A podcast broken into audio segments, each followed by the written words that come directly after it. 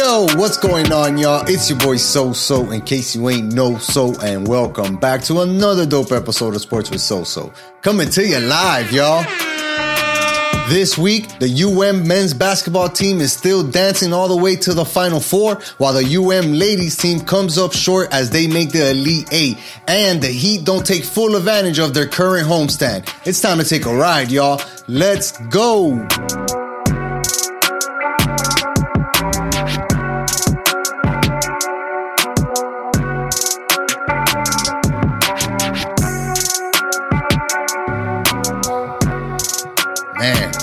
I'm still on cloud nine, dog. I'm on cloud ten, dog. I like it. I'm up there. I like it. I'm up there. I like it. It's good to Ah, see you, bro. doggy. First time in school history, baby. Final yeah, four. Man. Yeah, man. And and I know we're gonna jump right into that. I'm sorry. No, I'm for sure we can, bro. Because it, it, you know, we talked about March being an amazing month of sports, right? With so many things happening: golf, basketball, women's basketball, uh, the World Baseball Classic, like uh, free agency off uh, off season starting for the NFL, like. So many things happening besides uh, fights that are happening both in MMA and boxing, you know, bare knuckle, uh, and, and then the the feeling, the feeling that we got right as Hurricanes fans from them advancing and advancing and advancing. Like, I don't know if I've ever felt like this excited about the Hurricanes in a long, long time. You know what I mean? And and and only because like I was never at a championship when when the Hurricanes last won a championship, right? I was still in high school. It's not like I really went to a bunch of those games, um, or had the opportunity to go to go to a bunch of those games. But I've been to a bunch of UM football games after that. Been to a bunch of baseball games, a bunch of uh, basketball games. You know what I mean? And bro, that feeling from this weekend was was incredible, man. Um, I mean, I'm sure if you're you're a, you're a casual or a diehard UM football fan, True. you're dying for some some victories, some some good rankings, you know, some good success stories, and you know. It's not the football program, but it's still the Hurricanes. So if you're a fan, Facts. you know you can't be you can't help but be all in right now, especially with the historic run that they're going on right now, taking down a number one seed and now Absolutely. a number two. yeah, and Unbelievable. You know, and in the game that we saw versus Indiana, right, that got them to the Sweet 16, they kind of had control of the game completely, right? Like they really came out in the second half and showed why they were such a much better team than Indiana. And then you get all this pressure about facing number one Houston, 33 and 3, with a, a bunch of amazing talent on that team, known for their defense.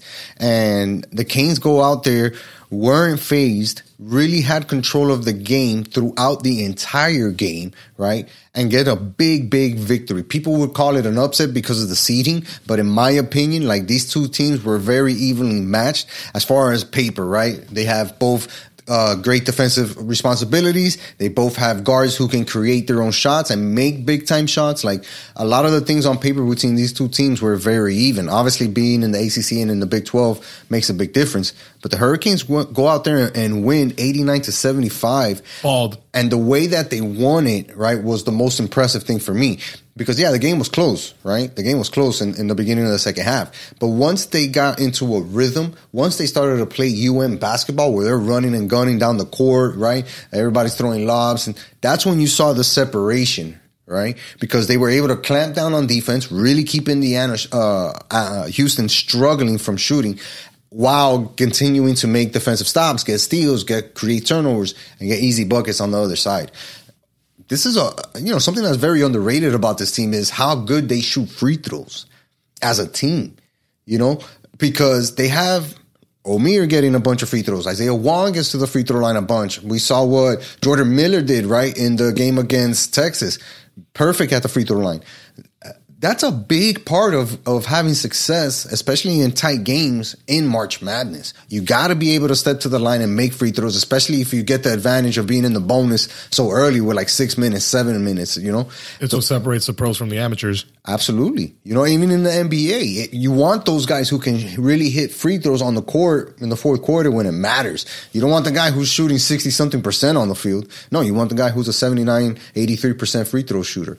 And as a team, I just think that this team, that's something that's very underrated with this team or not looked at because there's so many other things to point out as far as offensive talent goes. But the, the ice running through these guys' veins when it comes to free throws and clutch moments is, is no, you, incredible. You're absolutely right, man. Hell of a performance. I mean, we got to go individual now and talk about a couple guys Yeah. that balled that game. I mean, Nigel Pack, what a game.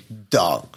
What a game. Dog. And you know what? Even in the game that we went to against Duke, he was one of the guys who was like, oh, Isaiah Wong's off. Oh, Jordan Miller ain't really hitting shots. My turn.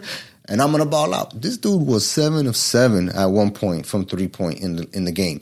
And He was feeling himself. beyond feeling himself, the the team was recognizing like, oh, that's the guy hot right now. We're gonna get it to you. And then the, the second, again, just how mature this team is, man, uh, and, and him especially, right? Because he's a transfer from Kansas State who had made it to a, a Sweet 16 last year he gets here and he's like, you know what? Yeah, Isaiah Wong is the big name. Jordan Miller is also a big name uh, from the transfer portal. But I'm gonna do my thing. I'm gonna do what I came here to do, and that's really stand out. And in these moments, uh, in ACC tournament and even in the uh, NCAA March Madness tournament, he's been excelling.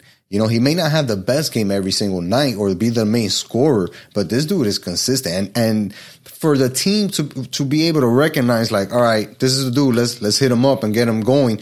Nigel Pack also realized the moment of the game, right? And there was a bunch of times where he found a cutting on. He gave the ball to Isaiah Wong, where he can take advantage of a matchup and get to the free throw line or hit a jumper, right? Not necessarily a three, but make a jumper while these guys are staying at bay. Hey, 26 points. I don't know if we mentioned that already for No. for Nigel Pack on 8 for 12 shooting, uh, which was 7 for for 12 from three point. And then Isaiah Wong follows it up with his 20 point performance. I mean, we can we can pretty much count on that these days. He's going to put up Every 20 night. points. And then he's also, I mean, the, it's it's beautiful to see. If you're watching these games, you're seeing that late in these games, who has the ball in his hand? Isaiah Wong. Right. When we need a bucket, who's turning around and getting a, a 8 10 footer? That dude. Isaiah Wong. You know what I mean? Who- You know who's leading the the, the point, kind of you know running the pace for us in transition.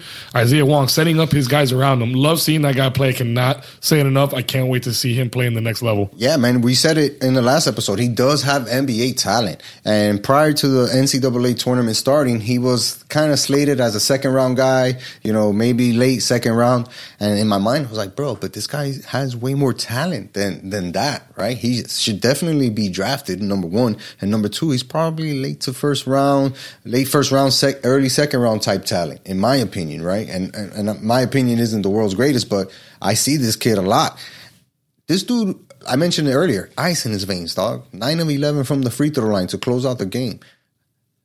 He he's recognizing like, yo, this is a big moment. I'm the team leader. I just got fouled. I'm the reason why a lot of these guys even came to play and why Coach L trusts me as much. And we're gonna get to Coach L in a little bit. That stud of a guy.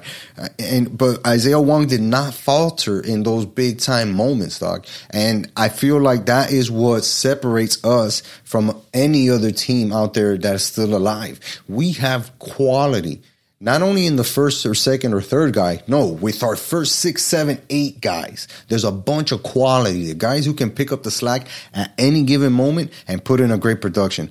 Um, I just felt like Miami's poise, right, is what kept them in that game and in control of that game. Because we had talked about how would they learn, right, from those bad losses that they had. Bad loss to end the season against FSU, a bad loss to Duke in the ACC, ACC tournament. And, and how were they going to be able to take those lessons, right, and translate them into an actual victory when it mattered the most? And that game was it, bro, because there was no more bigger pressure than to be in the Midwest where Houston is going to be able to travel, obviously, a lot of their fans, right? Because that place was packed with Houston fans. And to go out there and control and dominate these guys for an entire game, like, yeah, man, I mean- it just shows you how good this team is, bro. And then and then the game after that, you talk about the crowd, and you know it's all Texas fans, it's all Longhorn fans out Yep. there, and the Canes saw that. I mean, I don't know, I don't know if you got anything else on that Houston game, but The only thing I got left after that Houston game was uh, I love seeing Coach O's dance moves. He was breaking it down in the locker room with the boys, you know, and uh, and it just shows how much love and respect the kids have for this guy, you know, and how much of a, a legend he really is. Because yeah, he's seventy something years old, but he knows how to connect to these players today. Not in a oh let me be your friend or let me try to get down with the lingo. No no no no. Coach L is Coach L, but the respect that he gives his players, the love that he gives his players. You know what I mean? Like these guys fight for him, dog, and they want to win for him. You know, so it just shows how much of a freaking legend Coach L is has been. Man, Coach Larranaga has been everything for this basketball program, everything. And he still is. He still is. He still is for right now, at least, because he's uh, he's carrying us on. And he took us into that Texas game um, versus number two seeded Texas. Number two seeded Texas. You know, they're they're like I was just saying, you know, their crowd traveled well. There was a lot of yeah. Texas fans there, and uh, it was a lot tougher than that Houston game. I mean, you know, the, there was a bunch of pressure on the Hurricanes, right, to heading into this game to begin with, right? You just beat a number one seed, so now people are looking at you. They don't think you can be able to do it twice, right? Because now you got to go face a tough Texas team uh, who's twenty nine and uh, eight before they lost to the Hurricanes on the season. Uh, bunch of NBA talent in there. excuse me, and and being an underdog, heading into a hostile environment, being down, right? While while this other team is Texas was hitting a bunch of threes in that first half, dog, and the Canes couldn't even attempt one until like six minutes left. Everything else was in the paint though. And we were getting really good looks at the basket, getting dunks, layups, and little easy baby hooks in the paint, just dominating those guys from the inside. But that type of tenacity is, I think, what kept them in the game and they got that from Coach L because, um, you know, in one of the in one of the timeouts that he took, he's like, you can like as the timeout is breaking, you know, and the huddle's breaking, he's like, guys, just just keep doing the thing that we're doing.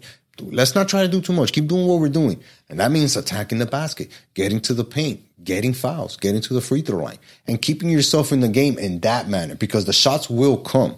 Just like the shots came for Texas in the first half, they didn't come in the second half, and that's a, usually a, a, a, telltale sign in basketball. You might be hot to begin with, but you, you're definitely not going to be super hot to end the game. It's very hard to keep that up.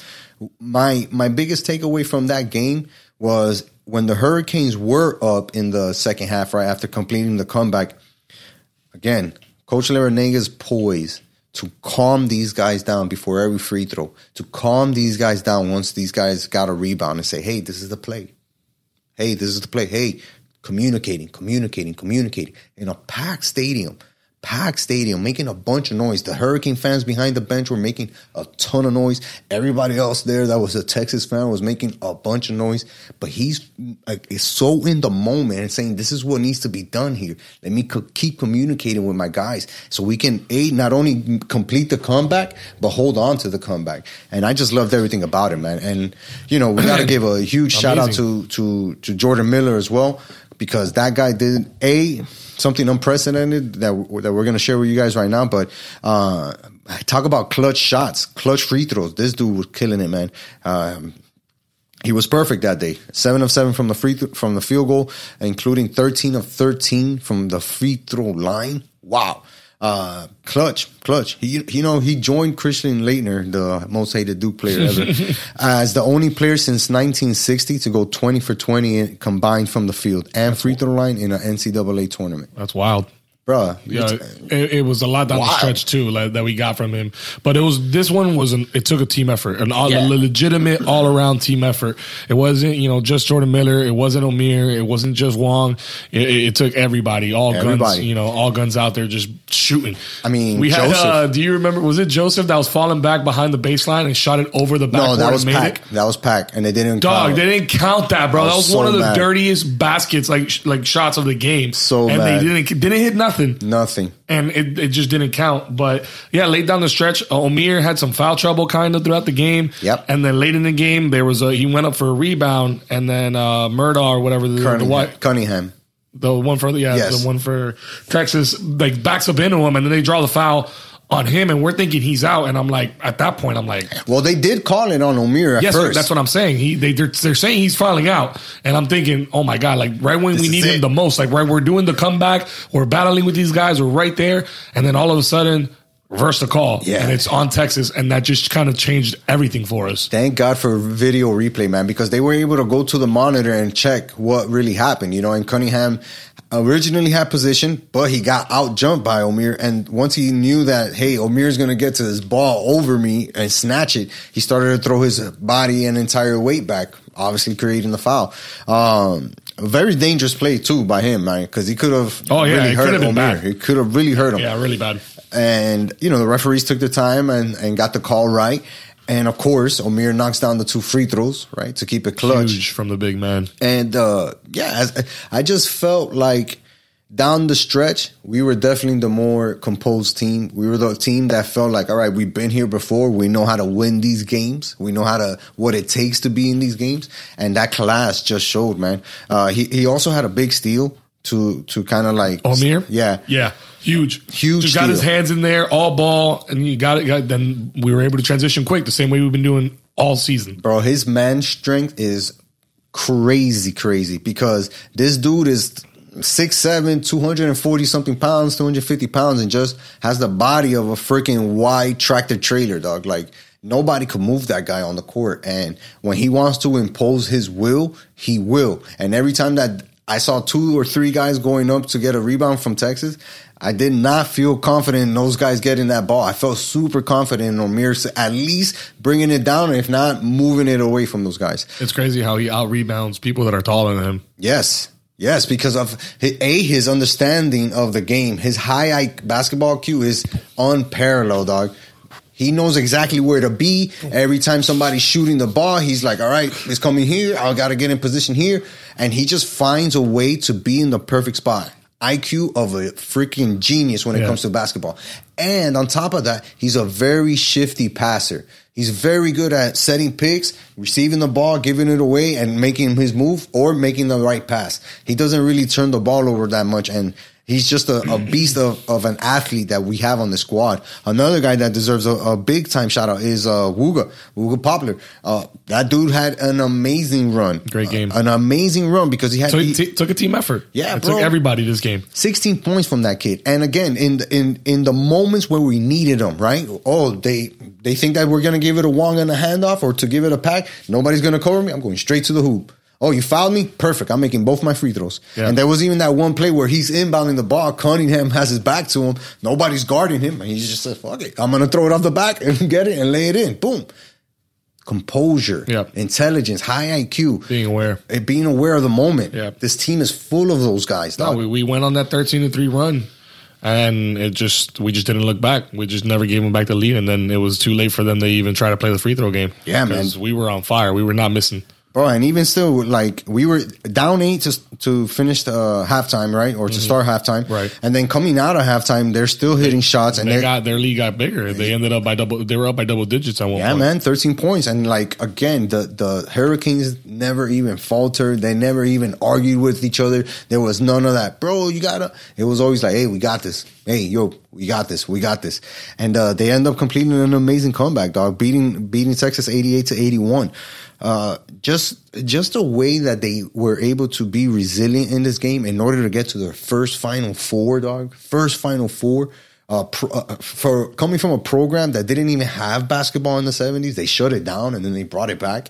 Um, dog, it's it's an amazing story. It's an amazing story led by Coach L with his usage of the portal, making kids want to come down here, having enough wherewithal to find good talent and have them come down here and using them and letting them create the chemistry, letting them create the the type of basketball that that they want to be known for. These guys were just amazing on Sunday, dog. Amazing. Yeah, but now now we got the hardest game of them all, bro. We got we got UConn in the Yeah. final four in our matchup. Yeah, they're a very physical team. They're they're a team that has a lot of size, um, a lot of guys who who can rebound the ball. Very good defenders, obviously, for them to make it to a Final Four. It shows you how good they are, right? But I, I, I It re- also shows how good we are. facts. And if you look at our road, right, to it, We've had a tough road. Tough haven't- road, We haven't dog. been handed anything. Hell no, bro. Look, you're talking about beating a number four Indiana, right? Historic. Uh, historic. Beating a number one Houston, right? Yeah, we ran through the state of Texas. completely, and then go out there and beat a number two Texas. Yeah. while coming back from 13 points down. Like, I'm sorry, dog. Yeah, I get it. We're a fifth seed and we're the only ACC team left, and whatever you want to say.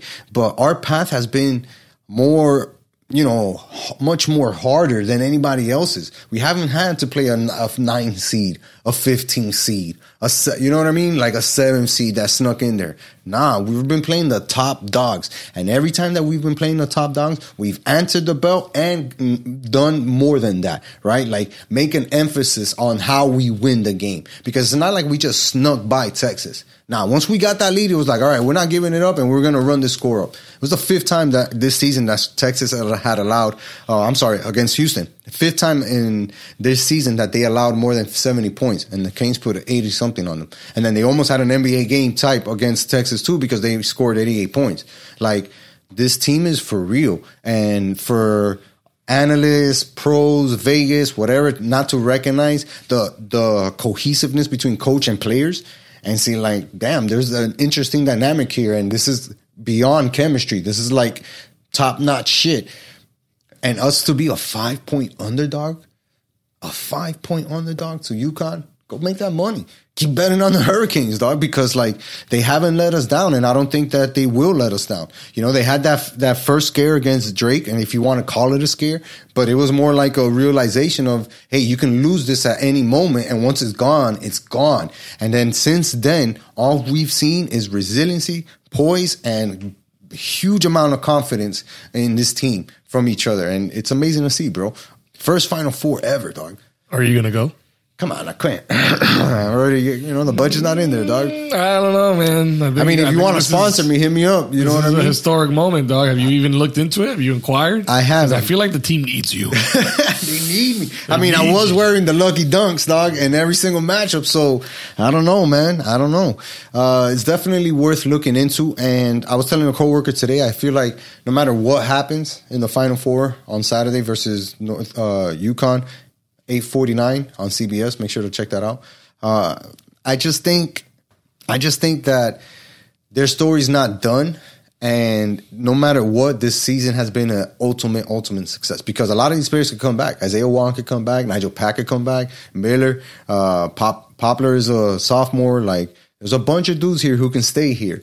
Um, and it'll be interesting to see how they continue to build the program and, and keep it as a basketball town because you mentioned it in the beginning of the of the episode. Like you want, you wish as a UM fan that the football program was bringing in this talent, bringing in these type of results. no, no, they're bringing in the talent. They're just not bringing in the results. Maybe they're bringing in the talent. they're not. They're definitely not bringing the results. That's the major issue, right? Because they got to bring in the results. Uh, year two of of Cristobal is going to have a lot of opportunities, but Coach L and this men's basketball team, man, they're they're definitely taking advantage of all their opportunities, bro. Yeah, man, it's it's it's fun basketball to watch too. Like you look at this team and you definitely know, you know, okay, this this team is is very cohesive and they deserve to be here. Just the way Yeah. that they play, you know, like you were just saying, like you made a very good point.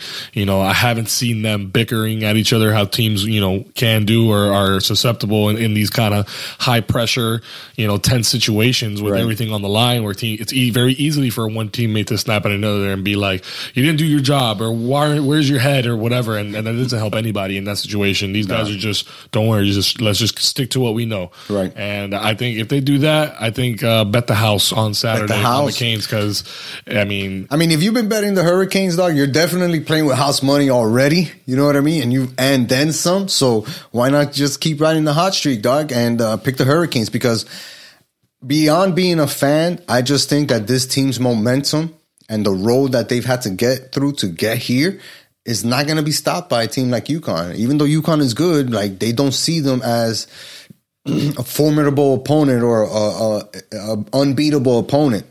Canes are going doesn't in there saying it doesn't they- exist. The Canes are that opponent. Exactly. And if anything, they they feel like, all right, we've already slayed all the big dragons, big giants, whatever. Oh, we got one more in UConn. Yeah, they're big. They're a big uh, school, dog, and tough tough challenge. But I got the Hurricanes winning, dog, for sure.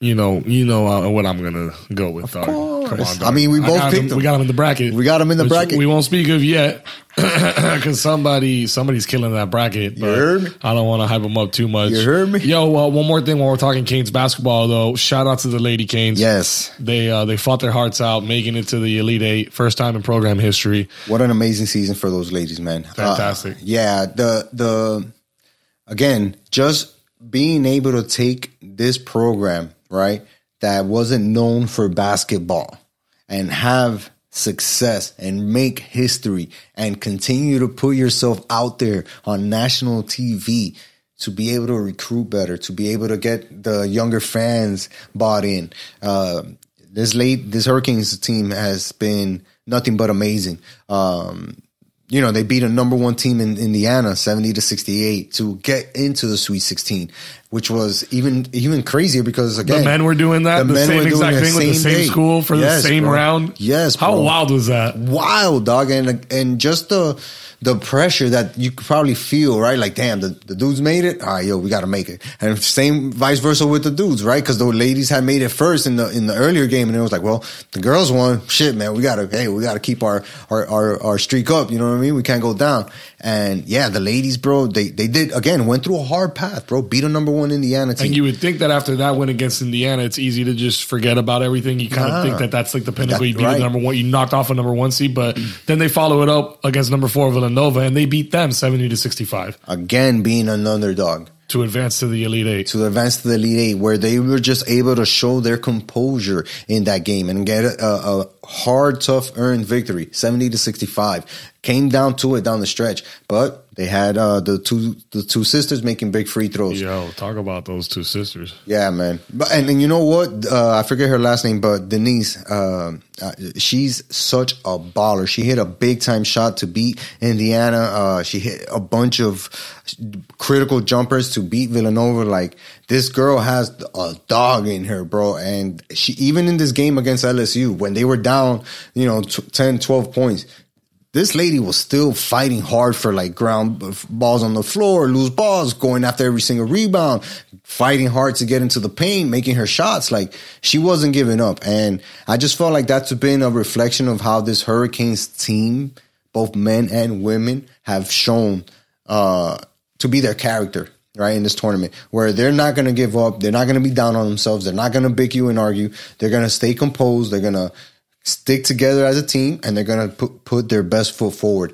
Uh, it just so happened that it wasn't enough. You know, you you you look at that LSU team for for their women's basketball and it's full of MB, WNBA talent, dog. They're Like, stacked. stacked is not the word, dog. Like they would beat a bunch of the men's team, right? In in the NCAA tournament, and you know sometimes you just lose to a better team, and that's what happened on on on Sunday. Uh, the Lady Canes had an amazing season. I think it was well worth the hype.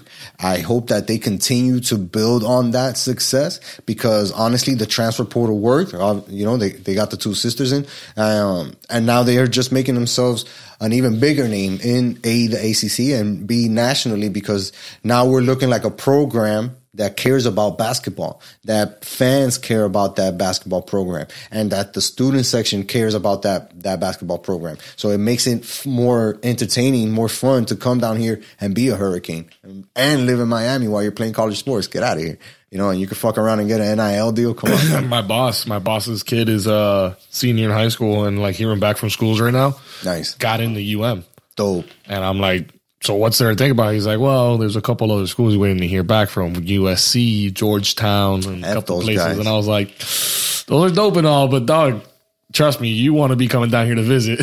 Only because like. They live, for- they live in Mass, so Oh, yeah, it's, come on, it's like dog. it's like forty degrees there right Yeah, now. I'm come like, on, dog. You got to get out of there, man. You gotta get out. You're talking about snow eight eight Yeah. months of the year, dog. Yeah, like, so get out of here. who knows? Nah, man. But yeah, it makes sense, Joel. Like, how do you not look at this program and say, yeah, I could go to Georgetown, maybe I can go to Duke, but am I going to play immediately? Who else is going? Who else have they committed to? Right? Like, all of that stuff takes into account. Who's going to be their coach for a long time? All of that shit is settled down here. We know what's what's happening with Coach L. This guy's here until he can't or doesn't want to be here no more, right? On top of that, you've seen how he's been able to give everybody who comes up through this program, whether you're a transfer porter or a recruit, You're getting an opportunity to show your talent. And if your talent gels with the rest of the team and helps build the team up, guess what? You're to play, bro. Because Coach O plays everybody, dog. He's not afraid to go into an eight man rotation, nine man rotation if he has to, depending on the matchup and what's going on in the game. Because we've seen it, you know, even in the big games, we've seen it. Uh, yeah, you got to look at this program and, and really take it seriously, serious now as a basketball program. You Nah, really do, dog. You, You, really do. you definitely got to look at the Canes as a basketball school. Come on, man. Back to back Elite Eights, and then you make your first Final Four, and the women make their first Elite Eight. Like, you got to take this school serious, bro. You got to. And I hope that the of ACC goes on notice and just knows that this is not something that's temporary. This is something that's going to be here for a while, you know? It's pretty dope. Yeah, man. It's, re- it's really, really dope, man. Shout out to all those boys, man, and, and the women too, man, for making it out there. Uh, and you know what? We got to give a special shout out to FAU, bro. FAU making their first Final Four appearance, their in their first NCAA tournament appearance. That's wild, dog. That's wild. I'll tell you this much, dog. FAU Miami fin- uh, final, like a Bruh. championship game. Everybody's going out there. You got to go out there, dog. I, I think nobody's going out there, bro. I think the country would hate that. It would be so lit for like South, literally South Florida. Only South Florida. but I guarantee you, the rest of the country would hate that so much. I mean, we know that they, they already hate the Canes as is nationally, right? Like just for being so yeah, great. they don't even know who FAU is. But They don't even know Hell yeah! Shout out to. FAU. Them boys have been grinding too, man. That's another team. You Absolutely. gotta you gotta give them their props, bro. Absolutely, and and they have an amazing story too, man. Making their first tournament. Um, you know, they were in there in that tournament because another team that had won the division, they were moving up to Division One, so they couldn't, or or they were changing conferences, so they couldn't ha- eh, participate in the tournament.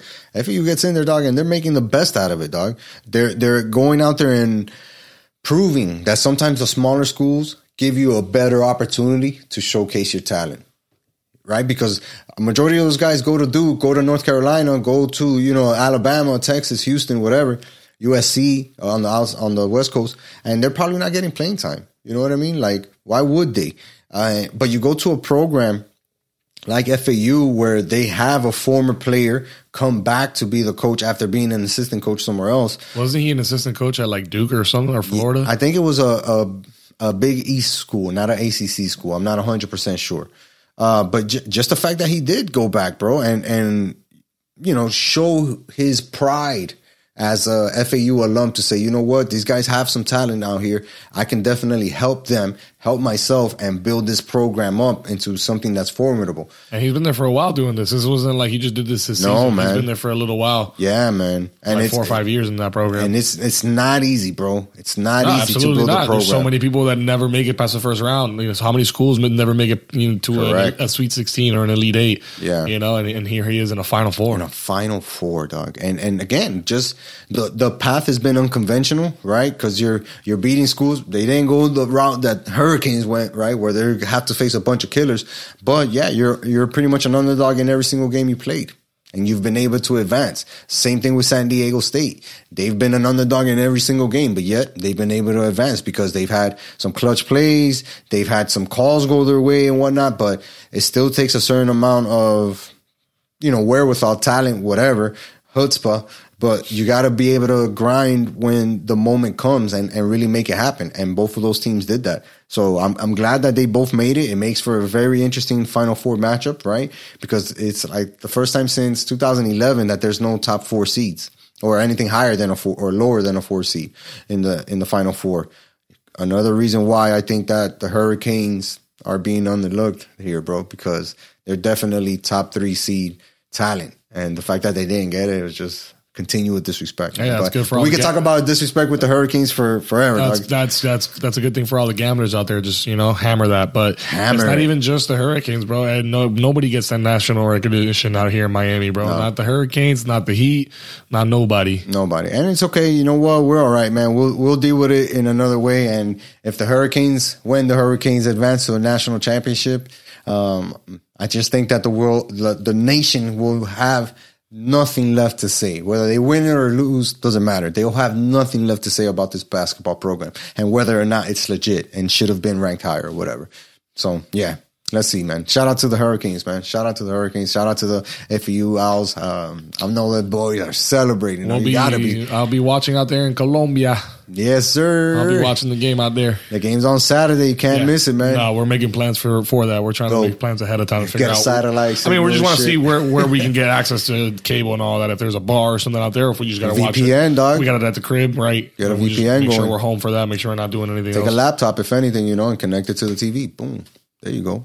That's the easy way to do it, dog. Um, you know what? I, I want to get into this Heat team, dog, a little bit. Last week we talked about the two opportunities that they had coming up and how would- that define the rest of the season and their playoff positioning, right? You you get that game against the Knicks on that Wednesday and the Heat were able to pull the victory off, right? They beat the crap out of them 127 to 120 after a, a good, really good fourth quarter from Jimmy Butler. But I just felt like watching that game, there, there's something missing. I felt like it was, they, it felt like they wanted to give it away. They wanted to let the game slip away from them. Uh, for whatever reason, it didn't look as cohesive as we've seen it before. And it just didn't, it just gives me the feel that this Heat team, besides us knowing that it's not complete, right? We know that. That's very obvious. This team is not complete. I just don't think that this team has it.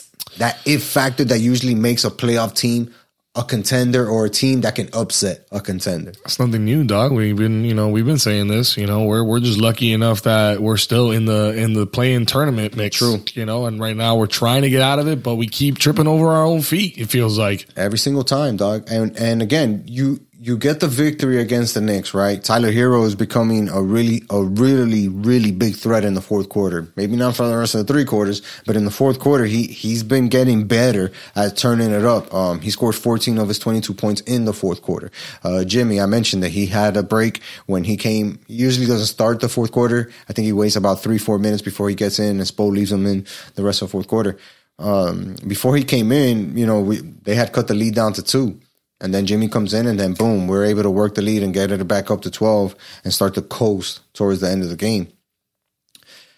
I- just like again, I just seen that game. I, I wasn't convinced. We won the game, and I was happy that we won the game. And I was like, all right, cool. We got this dub. We needed it. It was a hard fought match, uh, playoff caliber type, right? And we got and we got away with it. Cool. We got the dub. Awesome. Tyler Herro balled in the fourth quarter. Great. Something to build off of. But something about this team just does doesn't doesn't It's not convincing. it's not convincing, dog. It's not convincing. So even when they win and you see like, oh shit, uh, Jimmy Butler ended up with 35. Gabe Vincent had a really good game, 19 points, bam, 15 points. You look at the rest of the team and it's like, oh, Caleb Martin had five. Kyle Lowry probably had his best game of the season with 14 points. Uh, Strus played all right, 11 points. Ah, okay, cool. We still had to fight for it towards the end. Had to make big free throws, really make some defensive stops, get a steal, get a turnover. But we got the win. So then I'm thinking to myself, okay, we're heading into this Brooklyn game off a victory. We needed this victory.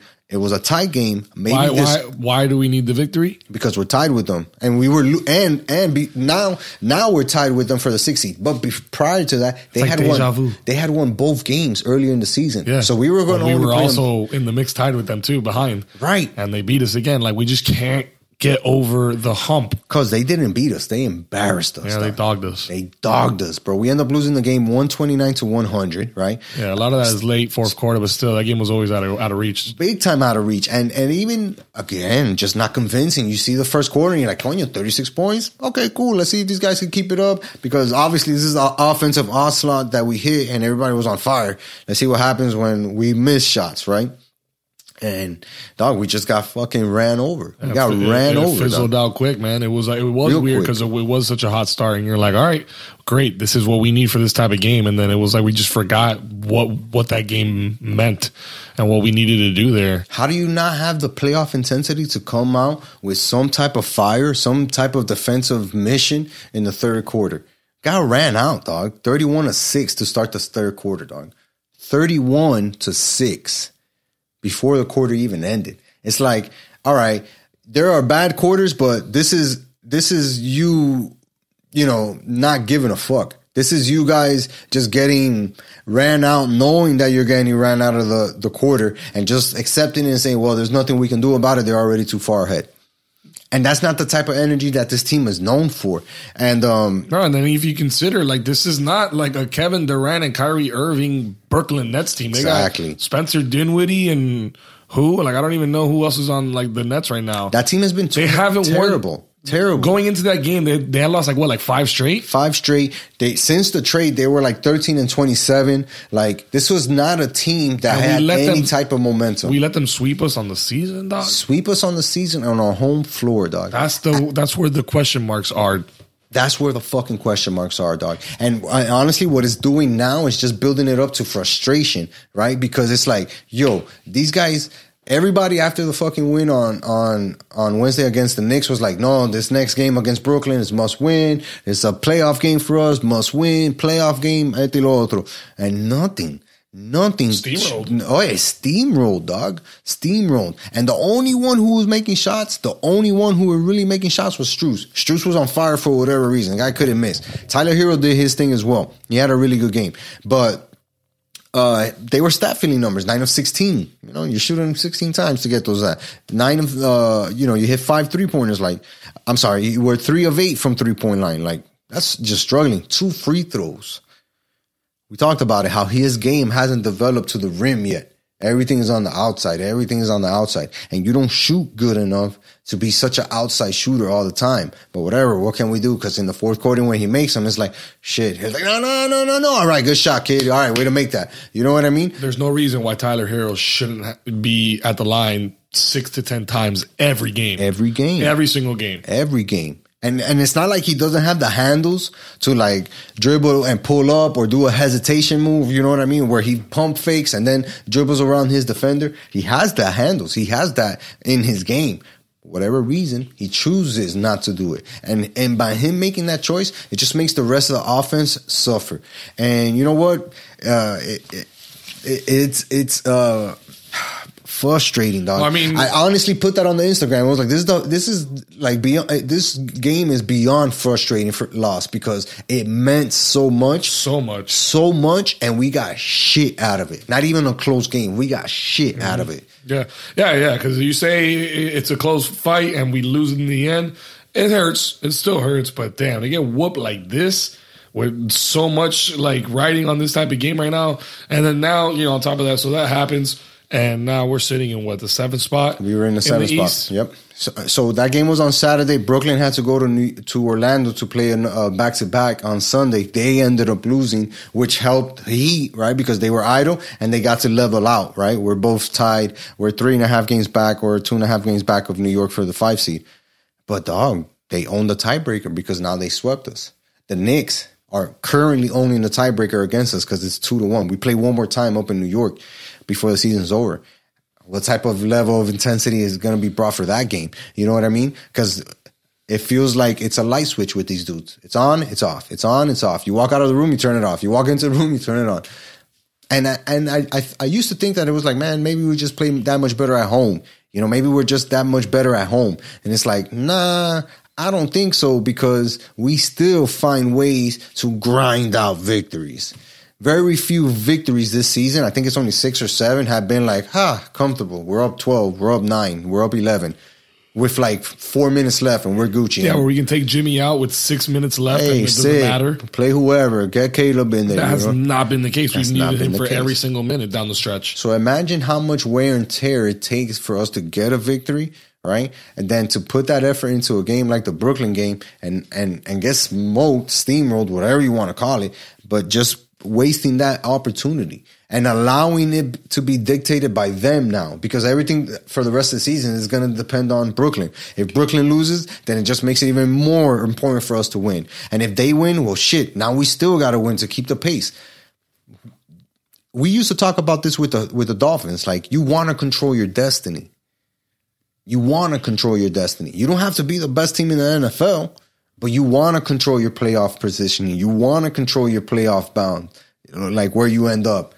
You don't want to be backdooring into the playoffs. You don't want to be like, Yeah. oh, you know, this team lost, this team had a tie, this team lost, and now we're in the playoffs. Well, it's because we've never seen the Heat be in that position in the first place. We've always been dominant whenever we're playing in the playoffs. We're never just kind of Yeah. limping in. Maybe maybe the days of Dwyane Wade early on when we made Yeah, it, that was you know, a while six ago. seed or so. Right, that's my point. Now he basketball is a certain like we've talked about certain level of expectation for a fan. Now we're talking we're we're we're a top four seed year in and year out. True. Year in and year out, the Heat are going to come and be a top four seed. At And least this a year, threat to be a top four seed, at and the this- very least. And this year we're we're seven. We're you know kind of riding, hoping to get to six. And I think it's it's very very accurate in the reflection of the team and where we stand. You know, we I, I- like it's it sucks because I, I don't want to be in that play-in tournament, but oh, No, it absolutely th- this team right here doesn't deserve to be anywhere near a top four seed because they haven't played like one all season. Not at all. And not even to a, a let's say they've had games here and there. It's never been consistent. Still no three game win streak on the season, which is fucking mind blowing because even bad teams go through winning streaks, right? The fact that we've been haven't been able to do that at any point in the season just shows you shows you where the Heat team is at. Because when this the season started, it was like, all right, we got to be a top four team, like you said, we're to be in that com- competitive state.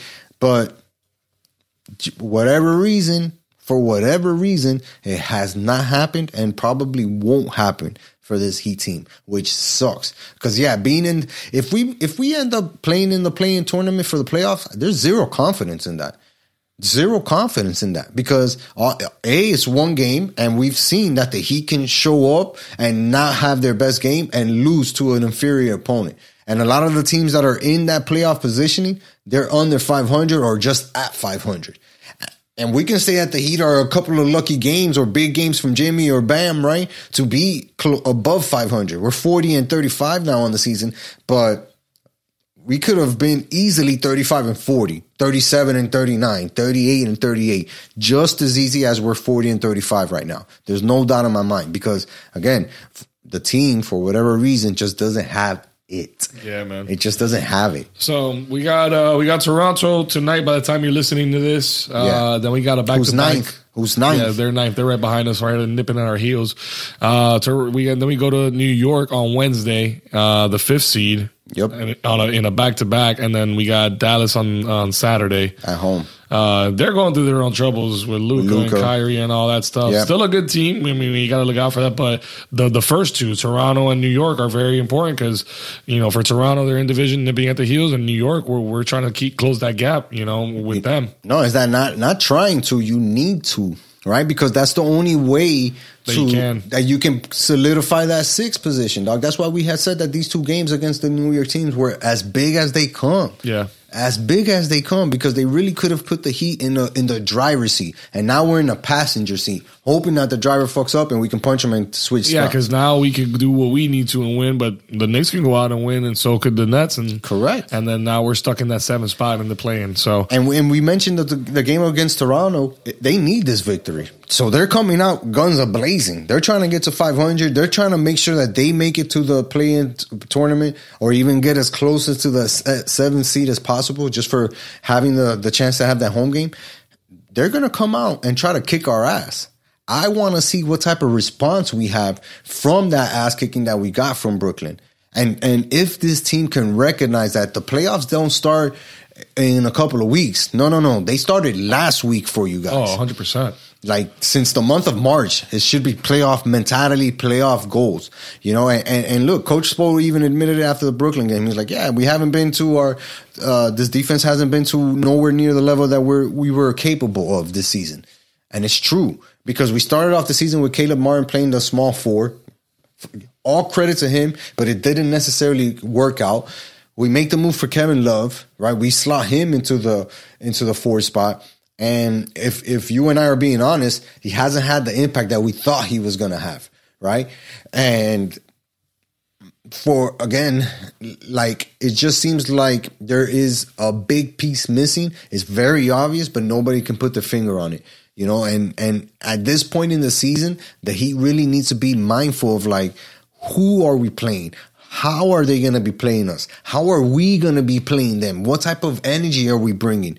You know, are you are you willing to risk your life for this game? Whoa. That that type of shit. I ain't trying to get shot on the court, dog. I'm just saying, dog, they need to put everything on the line. You know what I mean? Like, dog, if I was in the locker room with Kyle Lowry, dog, and imagine him looking at you like, yo, you ready for you like you ready for the game? You'll be like, bro, are you ready for the game, dog? Like, what if you were in an LA Fitness with Tekashi Six Nine? uh, I'd stay away from that dude, dog. He always has bad energy around him, and uh, I don't fuck with that, dog. So if you got that bad juju, bad vibes, dog, like you're definitely not gonna be in my circle, dog. Yeah, look, the, the, we're two games behind the Knicks. Um, uh, uh, three games above Toronto. Playoff seeding, man. Playoff seeding. Even the game against Dallas, like, yeah, they're a West Coast opponent, No, but, but they're matters. struggling. They're struggling to get into the playoff tournament, and and we're gonna need that game. We're gonna need that game, dog. I don't even think that we can win these games, three games straight. shh, don't say that out loud, dog. I'm just There's saying. people listening. I'm keeping it real though. Whether you, whether you believe it or not, keep it real. There's people listening, dog. when keeping it real goes wrong. Uh, no, I know what you mean, though, man. It's definitely- frustrating. It's definitely not as confident as watching the Canes. The, Yeah. the Canes against UConn, hundred percent. Throw the, throw the bag at it. I, I feel great about that. That's a solid team. Absolutely. But this Heat team, man, even though they have guys that we love, that we know can be great, it's just something's missing. Something's missing, man. And it just feels maybe it's not. Maybe it's addition by subtraction. Maybe we just get rid of Kyle Lowry and get better somehow. But how do you do that? How do you know, get rid of Duncan? How do you like? What do you do with Gabe? Maybe we. What do you do with Oladipo? This game tomorrow, we're playing Toronto. Yeah. Tonight, by the time you're hearing this, maybe we just leave them there in Toronto. and we just say, you get, you guys Yo, didn't the say bus no leaves at six. You guys didn't say no trade backs. You guys, that's that's good. You we just leave yours. them there. Like, oh, hey, Kyle, what time is the bus? Oh, you, the bus is leaving at six. Kyle, hey guys, the bus is leaving at four. You, you Okay, hit them with a ready. Tiger Woods, like a tiger, like pack your bags. We went on a trip, and then you just, you just leave 'em. lock them out the house. Yeah, that shit'll be dope. Uh, you, dog, is that I'm running out of words, dog. I Nah, watched nah, this nah. I team mean, to what get else is to, there get, to say to, about to the be Heat? frustrated, dog. You know what else is there to say about this team, man? Nothing. We need the victories, dog. We need them if we want to be able to talk about these guys into May. You know, it, well into April, late April and May. I mean, we, we need them to to win and win now. might be a stretch. Yeah. Let's not count on it. You Why know what I mean? We're gonna do not? our due diligence, but let's not count on it. We'll Uh, have Marlins baseball in full swing. Hopefully, they figure something out. Absolutely. I got a lot of, you know, let's see. Let's see. They didn't spend as much money as the rest of the teams in the NL East, but They also don't have as much money as the other teams. bingo. Bingo. And this is year three of Kim Ng in the job. Like, show me something, lady. Show me something. Trust the process, dog. Trust the process. I guess. I guess. Uh, you know what? We got to give a shout out to the Panthers. Um, they're still in the in the wild card hunt. Seventy nine points, three points behind, and uh, which is basically a win. If they're able to do that and continue to put wins together, that's not a team that we've really spoken about a lot because of the amount of inconsistencies they've had. They've lost three straight games uh, after winning three straight games. So like the roller coaster with the Panthers hasn't stopped since we've gone away. Yep. And uh, haven't gone away. We just, you know, it's just uh, Yeah, it's it's hard to pay attention to them when when a you're not a big time hockey fan. as, yeah, we're not as Right. avid hockey fans like that. And B, the winning isn't not- there like we're giving accustomed us the results. So it's like until you got to earn it, you know. The past two years, they were giving us everything we wanted. Big wins on the road, uh, winning streaks at home, being like, you know, Comeback wins, comeback, comeback wins, wins. all of that. They were hooking us up with all of that, giving us that content. This year, it's like the Heat. Mm-hmm. You know, and and the only difference between the Panthers and the Heat is that the Heat have at least some established, you know, success, right? And that's why the demand of their success is so high. Championships. Yeah, you know, with the Panthers, it's like, yo, we, we need you to get to that We need a level for us to continue to be here. You know, if you keep getting there and then falling short, I don't know how that bodes well for you, man. No, you got you can, you can keep getting there, but we need at some sooner or later we need a Stanley Cup. Yeah, um, brothers. One other thing I wanted to ask you today. I saw reports that uh, Lamar Jackson has requested Yeah. a trade from the Baltimore Ravens. He's unhappy. I guess they franchised him an unrestricted Yep. franchise tag, um, and he requested one apparently March second. Wild. Today's March 27th, by to the put way. it in perspective. Yeah, three week, almost a whole month later. But uh, obviously, the Dolphins have always been in that mix with the Lamar Jackson name, having franchise tag two already, or at least picking up the fifth year option for him from his rookie deal. Um, and, and hearing that about the Dolphins, I wanted to hear what your thoughts were. I think that he's very intriguing, and I don't really know what's keeping other teams from really going after him and making that trade a reality. I, I just, I just know that somewhere in the back of my mind, no matter what happens, Baltimore can still resign him. They can match any offer. You know what I mean? And then like go into the off season, into training camp and try to figure that out, right? And and get them even more compensation than the regular two first round picks. Because if you look at it from that point, like yo, two first round picks for this guy, like I'll do that any day of the week, dog. Like where do I sign? But it's just the fact that that ability that the Baltimore Ravens have to re-sign him or match any offer for him is is kind of what keeps the power in their side of the field. Should they do right by him? I think they should. I think they should because uh, number one, he's given everything that he's had ever since he came in there. B, uh, number two, they didn't really believe in him. I guess in the beginning, they were they thought that he was just a flash in the pan type quarterback. He definitely wasn't the type of quarterback that they've had traditionally. And he's come up short here and there. And yeah, he's had some injuries here and there. But I think that he's probably been the best quarterback that they've ever had when we're talking stats, uh, ability to throw the ball, ability to win games, ability to control games. Lamar Jackson has been it for him, and it just hasn't worked out. And I just think that if you, for the third reason, like if, if you let it get to this point, something is wrong right? The belief isn't there, the trust isn't there, the communication isn't there, the, the, relationship between the player and the owner isn't there. Like something is off because every other franchise type quarterback that we've seen happen in the NFL has gotten some type of assurance. Some type of assurance, whether it's uh, Carr, uh, Jimmy G, uh, Josh Allen, Mahomes, like you name the quarterback, he's gotten some type of vote of confidence clearly, clearly from the ownership to say, you're our guy. It may not work in the future. It may not be a long term solution, but damn it, you're our guy. And I felt like Baltimore has not done that with Lamar because they had an opportunity to sign him last year and give him to do what he wants before it got crazy with Deshaun Watson and shit and his contract. They had an opportunity. They missed that opportunity. Say, nah, we'd rather keep it going. The relationship is good. He had the otro. It's fine. Nah, nah, nah. And now you find yourself in a situation where he's like, oh, and on top of that, saying that he did request a trade, he tells the fans, like, I'm sorry, guys. I, I love you guys as a city. I love the state of Massachusetts, but I'm out. You mean Baltimore, Maryland? Yeah, Maryland. Sorry. He's like, I'm out. I'm out.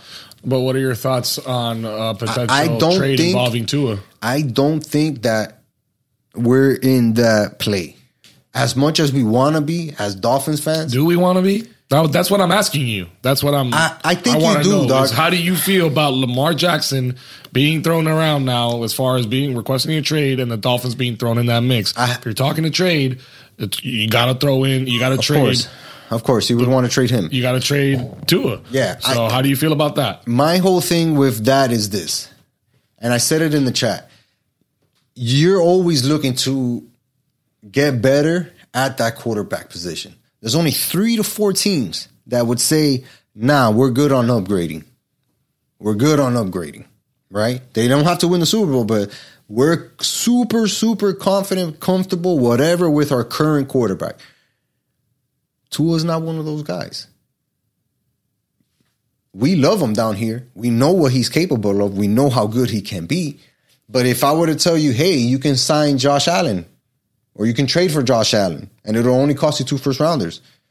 We're not we're not talking Josh Allen though. I, so I know. All I want to know is if you want that to happen. I don't. Would you like the Dolphins I don't to make want, the call and go, "Hey, we're going to offer you Tua for your guy"? A part of me says yes, but the smarter person in me says no because I don't think that they would do it, even if I wanted it. I don't think that they would do it because they've already made the the verbal commitment publicly. Had they not done that, had they not done the fifth year uh, option yet, then I would have been like, all right, yeah, for sure, because you're not showing that confidence in Tua. So go ahead and go get that upgrade if you think that upgrade is gettable. And like I said, most teams are going to upgrade at that position. Would the Dolphins do their due diligence? Hell yeah. They probably sent texts and were like, hey, what's up? Lamar, what's going on? Because if you'd be a damn fool if you didn't. You'd be a damn fool if you didn't. But I don't think that Lamar wants that pressure of being here.